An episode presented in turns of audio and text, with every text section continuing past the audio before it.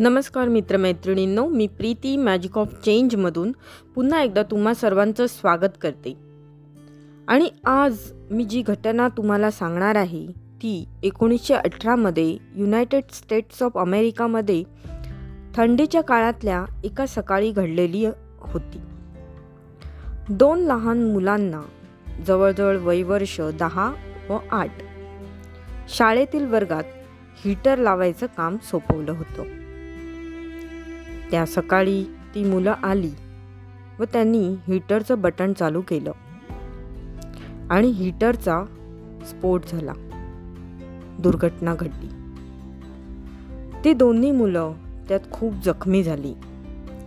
इतर मुलांनी अजाणतेपणी मजा मस्ती म्हणून त्या हीटरमध्ये गॅसोलिनऐवजी पेट्रोल टाकलं होतं. आणि त्यामुळेच त्याचा स्फोट झाला होता.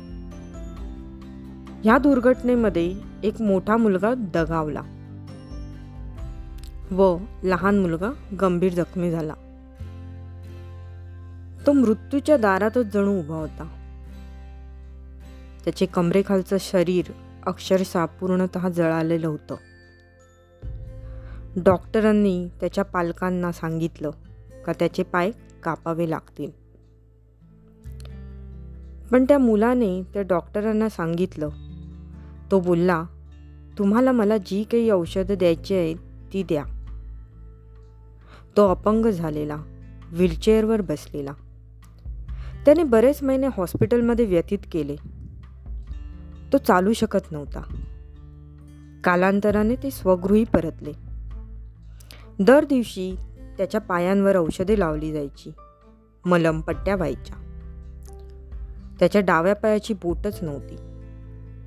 त्याच्या पायांवरची त्वचा जळून गेली होती. पायांच्या हाडाचे फार नुकसान झाले होते. आणि आता तो व्हीलचेअरमध्ये बसला होता. आणि एक दिवस त्याने मनाशी ठरवले की आता बस झालं आहे सगळं. आणि त्याने व्हीलचेअरमधून उठून उभं राहण्याचा प्रयत्न केला. आणि तो पडला. त्याने तिथल्या गवतावरून फरफटत पुढे जाण्याचा प्रयत्न केला. आणि तो तसाच कुंपणापर्यंत पोहोचला. आणि त्याचा आधार घेऊन उभं राहण्याचा प्रयत्न केला. आणि तो पुन्हा पडला. तिथून तो परत स्वतःच्या व्हीलचेअरपर्यंत रांगत फरफटत आला. त्याचे पालक हे सर्व पाहत होते. आणि त्यांनी घाबरून जाऊन त्याला अखेर नाउमेद करायचा सल्ला दिला. का नको हे करूस. तुला त्रास होईल. तुला नाही जमणार. प्रयत्न सोड. पण त्या मुलाने आपला निश्चय सोडला नाही. तो थांबला नाही. प्रयत्न करतच राहिला.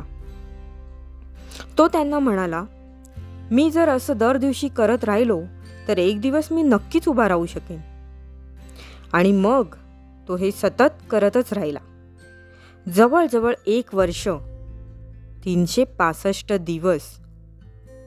हे त्यांनी सतत केलं. आणि अखेर तो उभा राहू शकला स्वतःच्या पायांवर. तेही कोणाचाही आधार न घेता. तो चालू लागला आणि अखेरीस धाव देखील लागला. आणि मग तो पुन्हा शाळेत गेला. आणि त्याचं एक स्वप्न होतं का आयुष्यात असं काहीतरी दिव्य करावं का त्याचं नाव इतिहासात अजरामर होईल. जे इतर पि पिढ्यांसाठी प्रेरणास्त्रोत बनेल. ती व्यक्ती होती ग्लेन कनिंगहॅम. त्याने ठरवलं का आपण एक व्यावसायिक धावपटू बनायचं. कमाल आहे ना?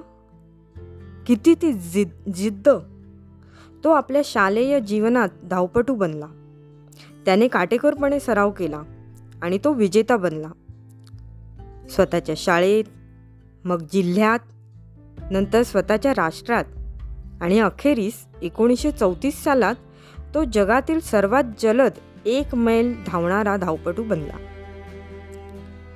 त्याने जागतिक विक्रम केला. आणि तो तिथेच थांबला नाही. त्याने त्याच्या व्यावसायिक धावपटूच्या कारकिर्दीतून एकोणीसशे चाळीसमध्ये विश्राम घेतला व त्याने कॉलिन युनिव्हर्सिटीमध्ये पी एच डी करून फिजिकल एज्युकेशनल प्रोफेशन प्रोफेसर म्हणून पद स्वीकारलं. आणि त्यांनी इतर तरुणांना देखील शिकवून प्रेरित करण्याचं कार्य केलं. अमेरिकेतील अनेक वचनबद्ध खेळाडूंना त्याच्या या निष्ठेने व इच्छाशक्तीने प्रेरित केले. आपणही झाला असेल नक्कीच. हो ना? आयुष्यात कधीही हार न मांडण्याचं बळ दिलं.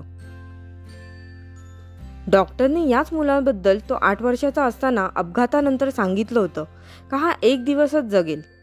पण तो त्यानंतर जवळजवळ सत्तर वर्ष जगला. दहा मार्च एकोणीसशे अठ्ठ्याऐंशीला त्यांचं निधन झालं. वयाच्या अठ्ठ्याहत्तराव्या वर्षी. खूप प्रेरणादायी आहे ना ग्लेन कनिंगहॅमचा हा यांचा प्रवास?